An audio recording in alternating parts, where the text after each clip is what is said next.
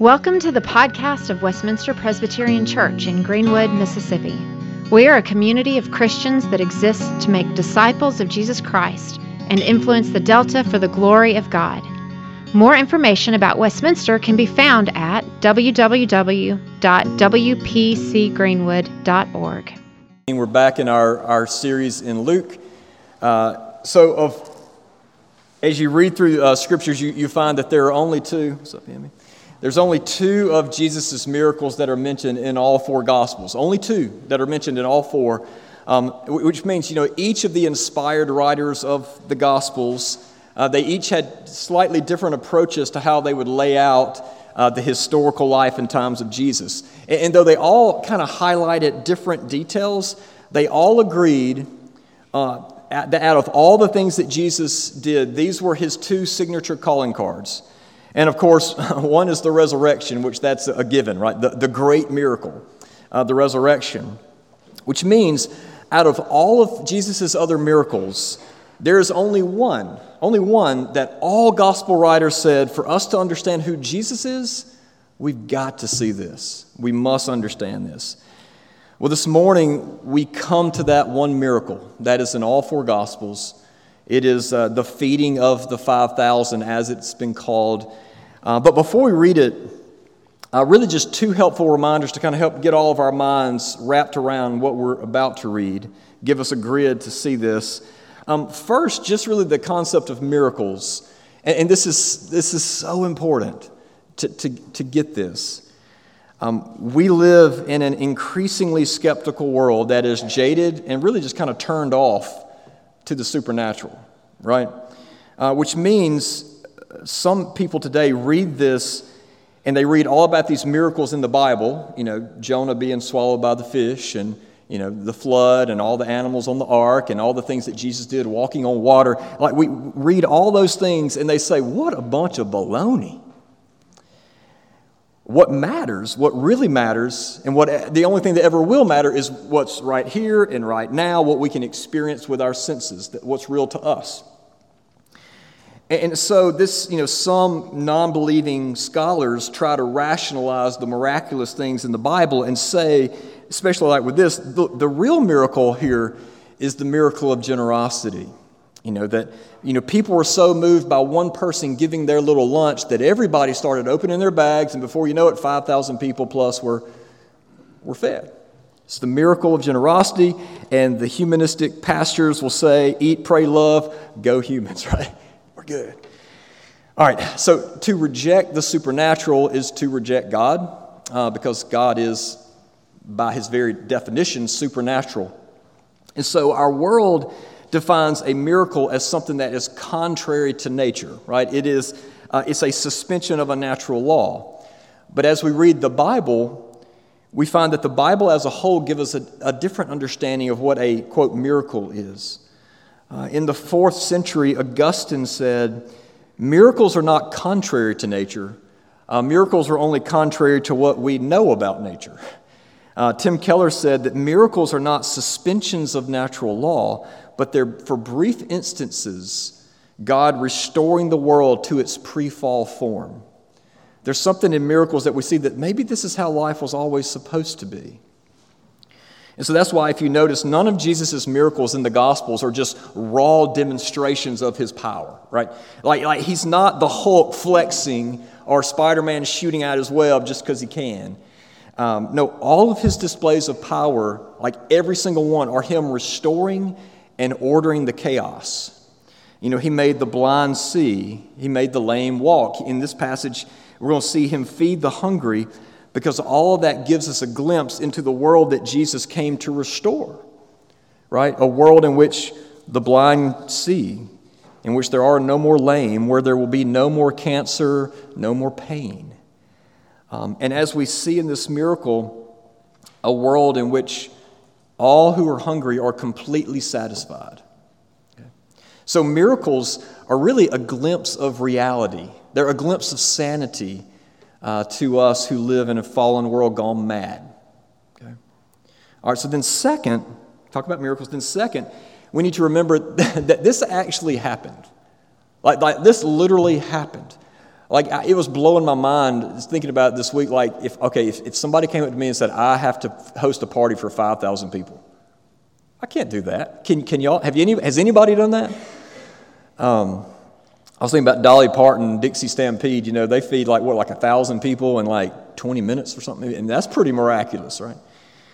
Um, we need to know that this is a historically true miracle. And, and you probably noticed the asterisk behind the, the t- sermon title. That's not a typo. Uh, I, I, know we've, we've all noted this before, but gospel writers, as we read it, say that it was 5,000 men, and other gospel writers say not including women and children. And so this was written in a deeply patriarchal society in which the numbers were counted by heads of households. So they only counted men.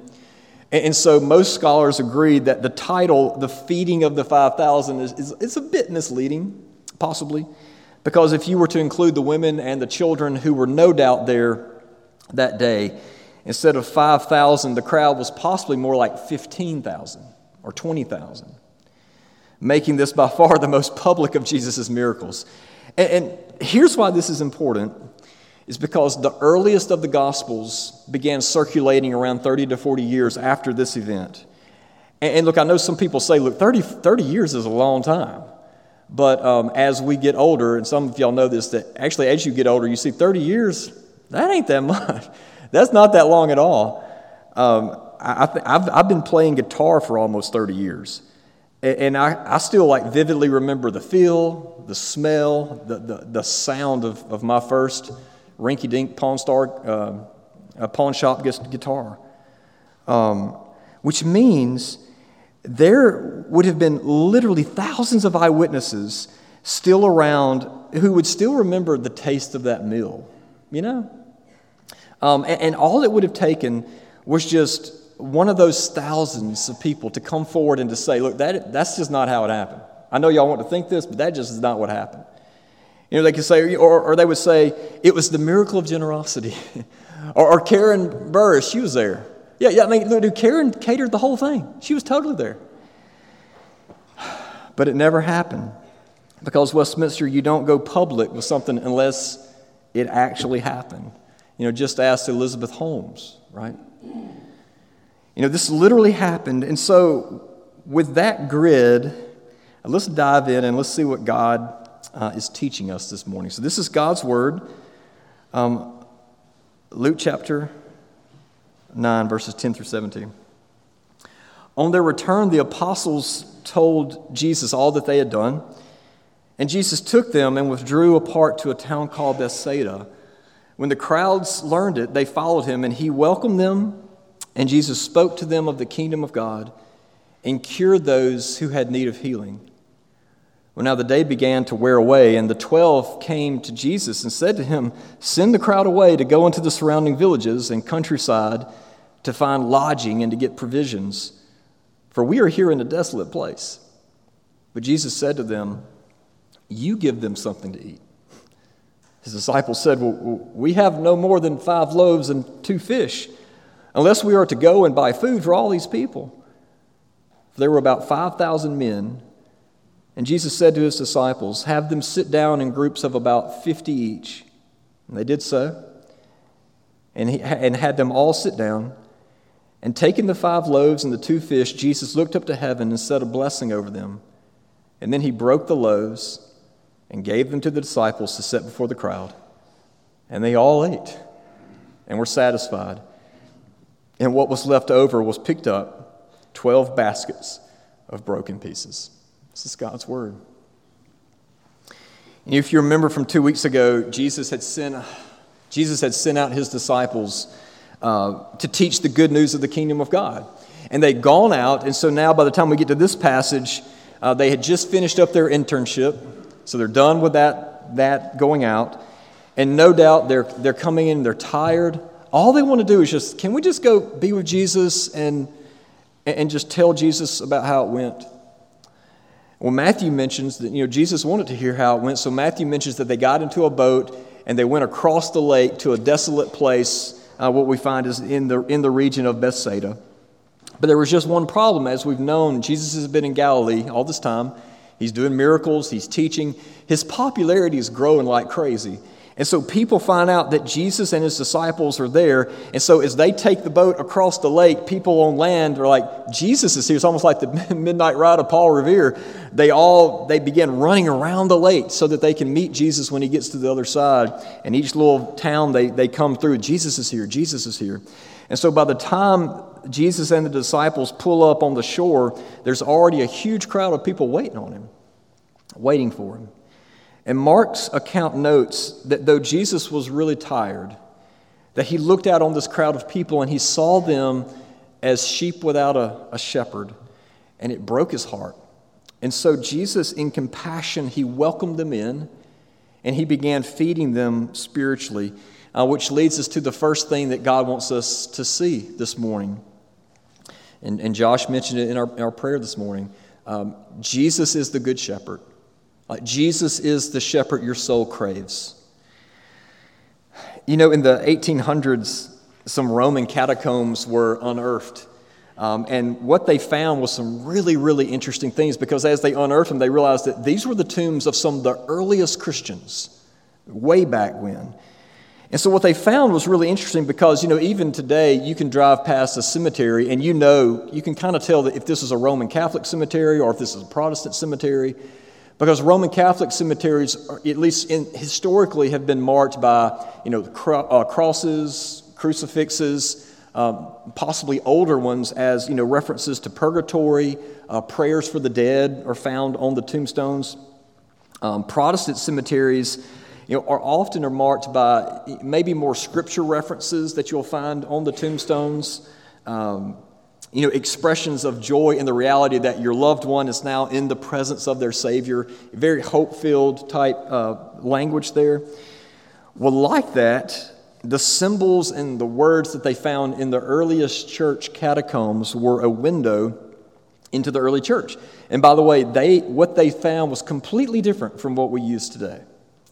So in the catacombs, the most common symbols that the earliest church used were um, the Good Shepherd. So it's this picture of a shepherd, uh, the fish, and then the vine. And, and coincidentally, those three symbols all but disappeared after the fourth century in the church. But prior to the fourth century, in the mind of the earliest Christians, those were the most vivid expressions. Like if you want to know what the early church thought of Jesus, shepherd. He's the vine, fish. Um, and so here we see it so beautifully uh, that Jesus doesn't turn any of his people away. As the good shepherd, he welcomes his people. And there's, there's an allusion here to Ezekiel 34, you know, where God comes down pretty hard on the false shepherds of Israel. Uh, you know, the, the leaders, the shepherds, were supposed to protect the people. They were supposed to look out for the people. Those were the ones who were supposed to step in with you when you were at your worst. Like those were the people who were supposed to, to go out and feed and heal and restore and like go out and rescue the lost and wandering sheep. But God said, look, instead of feeding the sheep, these false shepherds, I mean, really, they've just been fleecing the sheep. You know, they've been living for, for their platform and, and, and their agenda. So the people had no love, they had no care, they had no leadership. They, they had no shepherd who would leave the 99 and go and get them and bring them back home. And so Jesus looked out at this huge crowd who had no shepherd, and though he was worn out, he began to feed them spiritually because that's what shepherds do. Well, we're going to come back to the other way we see Jesus as the shepherd here because not only does he feed them spiritually, but he's, you know, we're about to see that he also feeds them physically. Uh, but in the meantime, think about this if Jesus is the shepherd, well, what does that say about us? Well, it means that we're not. we're not the shepherd, right? Second point, we're not. Uh, Jesus preached all day, and it wasn't long before uh, some of the disciples started getting concerned, like we, you know, sheep get concerned about things, right? And, and so here they were in the middle of nowhere. There's no food, there's no restaurant, uh, nothing near. What was Jesus going to do? And so the disciples thought about it. They get together and they come up with this really logical plan. And they say, Jesus, we've been thinking about it. Jesus, why don't, why don't we tell everybody to just go get dinner on their own? Because uh, let's just let them feed themselves. But Jesus looked at his disciples and he said in verse 13, No, you give them something to eat. It's like you, you notice the need, you, you meet the need. And talk about being able to hear a pin drop. Yeah, who, I mean, who knows? Maybe one of the disciples said jokingly, That's funny, Jesus, because it sounded like you wanted us to feed them. Uh, I mean, think about, and we mentioned this, think about, you know, people will spend weeks, right? Definitely days, but weeks uh, planning and then gathering the food for a wedding reception. In some of the largest weddings, you know, they have, what, a couple hundred guests. I mean, can you imagine several thousand? And in John, Philip, the disciple Philip answered, and you can almost hear the sarc- sarcasm in his voice. He said, Jesus, you, you, do realize it would take like eight months' wages uh, for us to feed this kind of a crowd. Remember, like, we don't have a place to lay our heads. You, you know we don't have that kind of money. Jesus, what you're asking us to do, well, well it's impossible. I mean, we cannot do it. And yet, Westminster, exactly, right? I, I think that's the point. Could it be that all of this language in this passage is meant to remind us of another time where God's people were, were in, uh, was in a desolate place? Impossibly so. And the only way that they lived was, was God providing bread for them, manna, in the wilderness.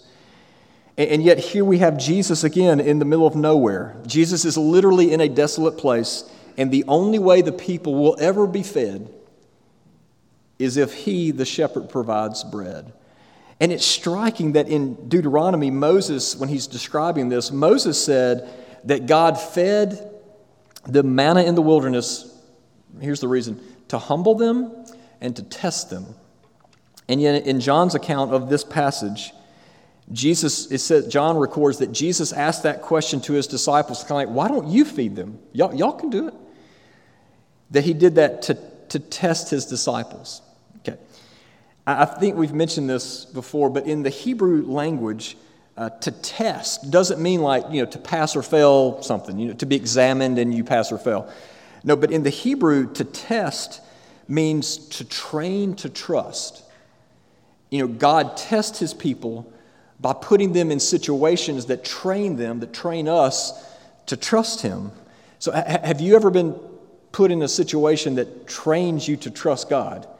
That maybe apart from that situation, you wouldn't even feel your need to trust God. And so God puts us in situations to train to trust. So John Calvin said, For men have no taste for God's power till they are convinced of their need of it.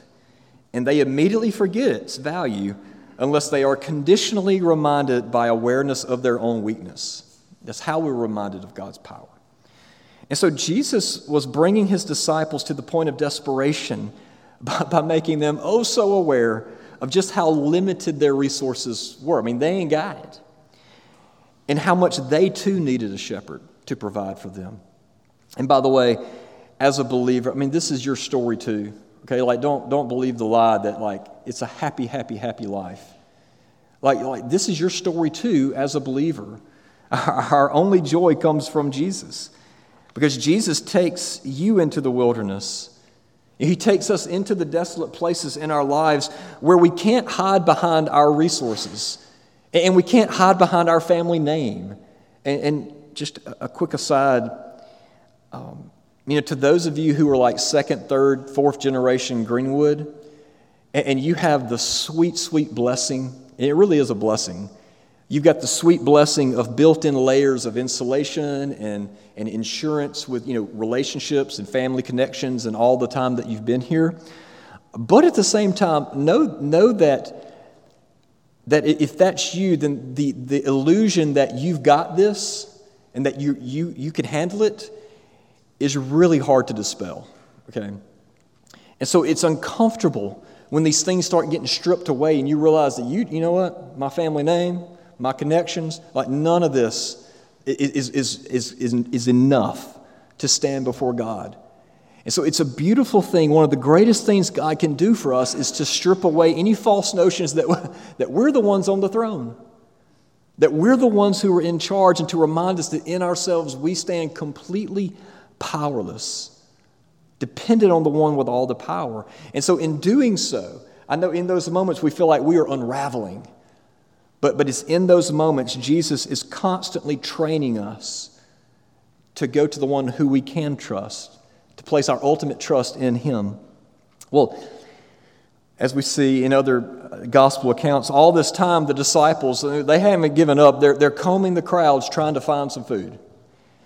And John tells us that Andrew, the disciple Andrew, found a little boy, remember? And this little boy had a little snack. It was five barley loaves and two fish. I mean, it, it's, it's nothing. I, I, love that, you know, in this time, barley loaves, that's, that was usually the bread of the poor. You know, that's about all the poor people could afford. And so we've got this little poor little boy with his little snack, and, and they bring it to Jesus, and it's, it's nothing.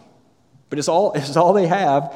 And, and so the question is, like, how not up to the challenge were the disciples in saving the day? And how not up to the challenge are we? Well, about five loaves not up to the challenge. I mean, it's a joke, right? And yet, notice Jesus, oh, you see his grace here. Notice what Jesus said. It's just five loaves, barley loaves at that. We ain't talking about nice bread. Jesus says, that's perfect. Bring them to me. And I love what Eugene Peterson said. He said, Jesus said, Follow me. And he ended up with a lot of losers. Uh, and these losers ended up, through no virtue or talent of their own, becoming saints. Jesus wasn't after the best, but the worst.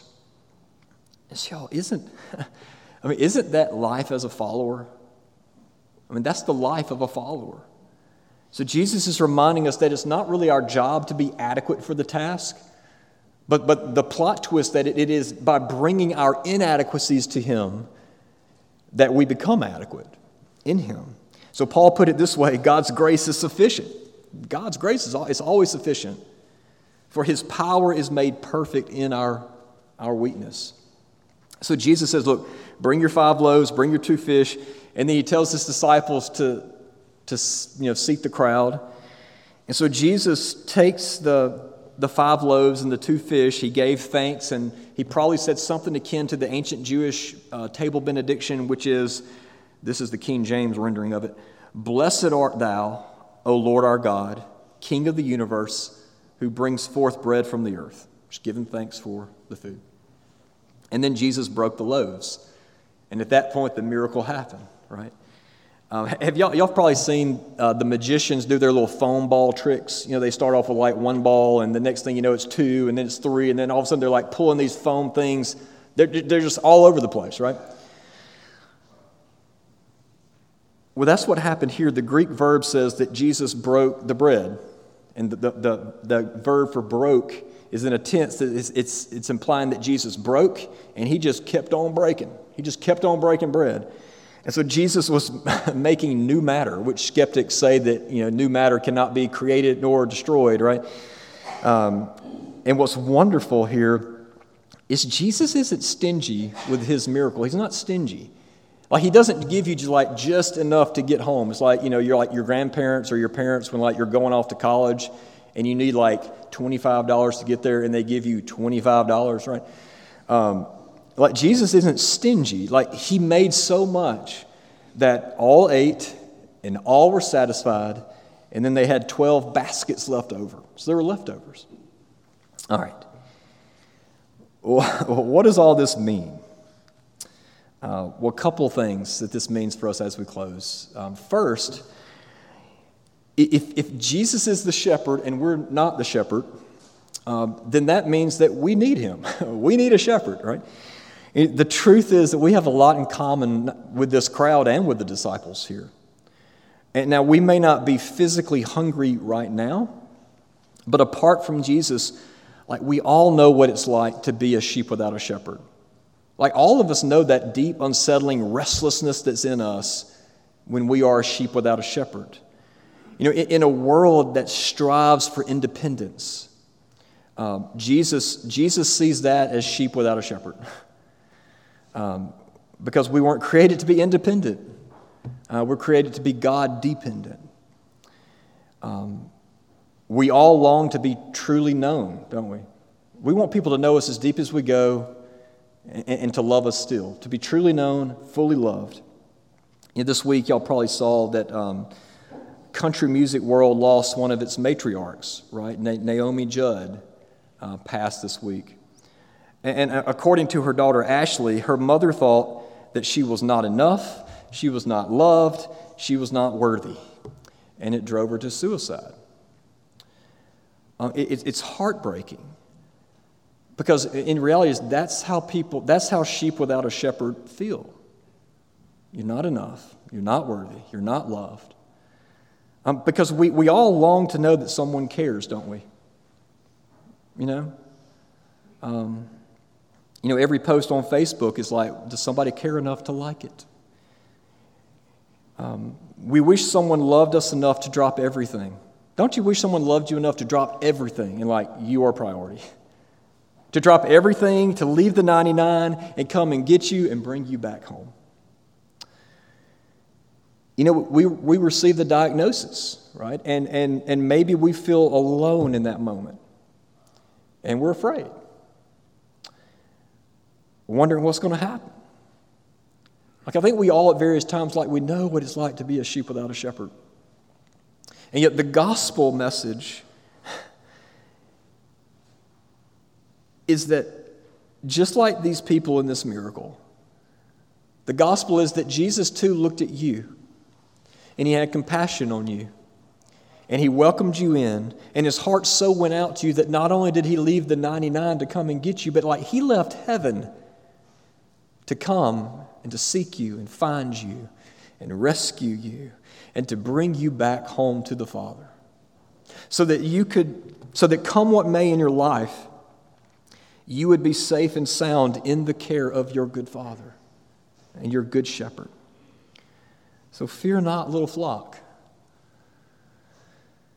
You know, on the night Jesus was betrayed and he was, he was handed over to be crucified, the Gospels tell us that he had a, another meal. This was his last meal, the Last Supper, right? And if you remember, it was at this meal he also took bread and he also gave thanks and he also broke it, just like he did in this, uh, this situation. And he said, as he broke it, he said, This is my body which is given for you. Take hold of it and eat it uh, in remembrance of me. Remember what I've done for you. You know, in order to, to eat bread, um, you know, for bread to be inside of you, like in your stomach, uh, you have to, well, you have to tear it, right? It has to be torn into pieces. And in the upper room, Jesus was telling us that this picture, that this bread was a picture of Him. And on the cross, and all the things that he went through, it, Jesus was torn. And so that by his stripes we could be healed. And so that in him you could be wholly satisfied. That you could know that there is someone who loves you truly, who knows you deep down, the good shepherd who satisfies. And so this is an invitation to, to come and find rest in his pasture. Come and have a shepherd. Jesus is there for you. But then, um, second, for those of you who have Jesus as your good shepherd, you already, you already know this, you're living that reality. He is your good shepherd. Second, uh, Jesus also reminds us of our humble mission, very humble mission. Phil Ryken tells the story of Robert Morrison, who uh, in 1805, the London Missionary Society uh, called him to go to China to be a missionary, a trailblazing missionary in China. The problem was at the time in Britain, uh, the only boats or ships going to China belonged to the, the East India Trading Company, and they refused to transport missionaries. They're like, we, we ain't getting involved in all this. Um, and so Robert Morrison went to the United States, came to America, hoping that he could find a ship in America that would take him to China. Well, sure enough, he found a boat uh, whose captain said, Look, we'll take you to China, no problem. But the captain heard about his missionary plans, and the captain of the boat skeptically said, Look, come here, Robert. Do you, do you really think that you are going to make an impression at all on China? Like all the, the idolatry of China? Do you think you're going to do anything? And I love what Robert Morrison said. He quickly replied, He said, No, sir, I don't, but I expect God will. That's it, right? Um, that's it. You know, we have very little to bring to the table. but, but God does. And yet, look here, this miracle shows us that we do get a part to play in what Jesus is doing, not us, but what Jesus is doing on this earth. So, so yes, Jesus was the one who broke the bread, Jesus did the miracle, but then did you notice that he, he gave it to his disciples to then distribute, to take to the people? I mean, look, the hard part was done. I mean, he made the food. Like Jesus could have easily just, just waited, it, you know, served it up. But he calls his people to. And so it's, it's not my ministry and it's not your ministry, it's God's. Jesus is the one who feeds the people. We just serve Jesus, we just give them Jesus. And, and so there are some things that we can do as we close out. Um, but, by the way, Annie and I went to a, a, primitive Baptist ordination yesterday, and it was like an hour and a half service, hour and a half lunch, and then like a three hour service, boom, boom, boom, boom, boom. And uh, all the preachers kept saying, and in conclusion, and then they would preach like 40 more minutes, you know. Um, I have like two sentences, so I mean that. Um, there, there is some things that we can do in response to, to this. One is uh, we can live life beneath God's grace. You know, just live life beneath God's grace, taking our weaknesses to Jesus and, and then watching Him do immeasurably more what we could ask or imagine grace upon grace upon grace, and living that out in our lives. And then, as Phil Ryken said, in response to receiving that grace of our Good Shepherd, we can recognize people's needs. You know, we can see people's needs, and then we can give what we have to Jesus and then we can give away what Jesus graciously provides. So that is the humble mission that our Good Shepherd gives. Amen. Amen. Well, let me pray for us. Uh, Father, we thank you for your good, good word that tells us about our good, good shepherd. Uh, that in Jesus, uh, we have someone who doesn't leave us, doesn't forsake us. Lord, even at our worst, uh, comes and feeds us and sustains us. Us, Lord, may you give us eyes to see that. Lord, to live our lives in light of that. And, and for those of us who know that, Lord, may you, through your grace, compel us to go out um, and to give others Jesus. Lord, we thank you that you shepherd us. And we ask this in Christ's name. Amen. Hi, Richard Owens here. I just wanted to take a second to say thank you for listening to the podcast of Westminster Presbyterian Church. Our prayer is that the Lord would use this message to encourage you in the gospel and that you would find Jesus to be more beautiful than you ever, ever imagined. If you'd like to find out more about who Jesus is or more about our church, I invite you to visit our website at wpcgreenwood.org. God bless.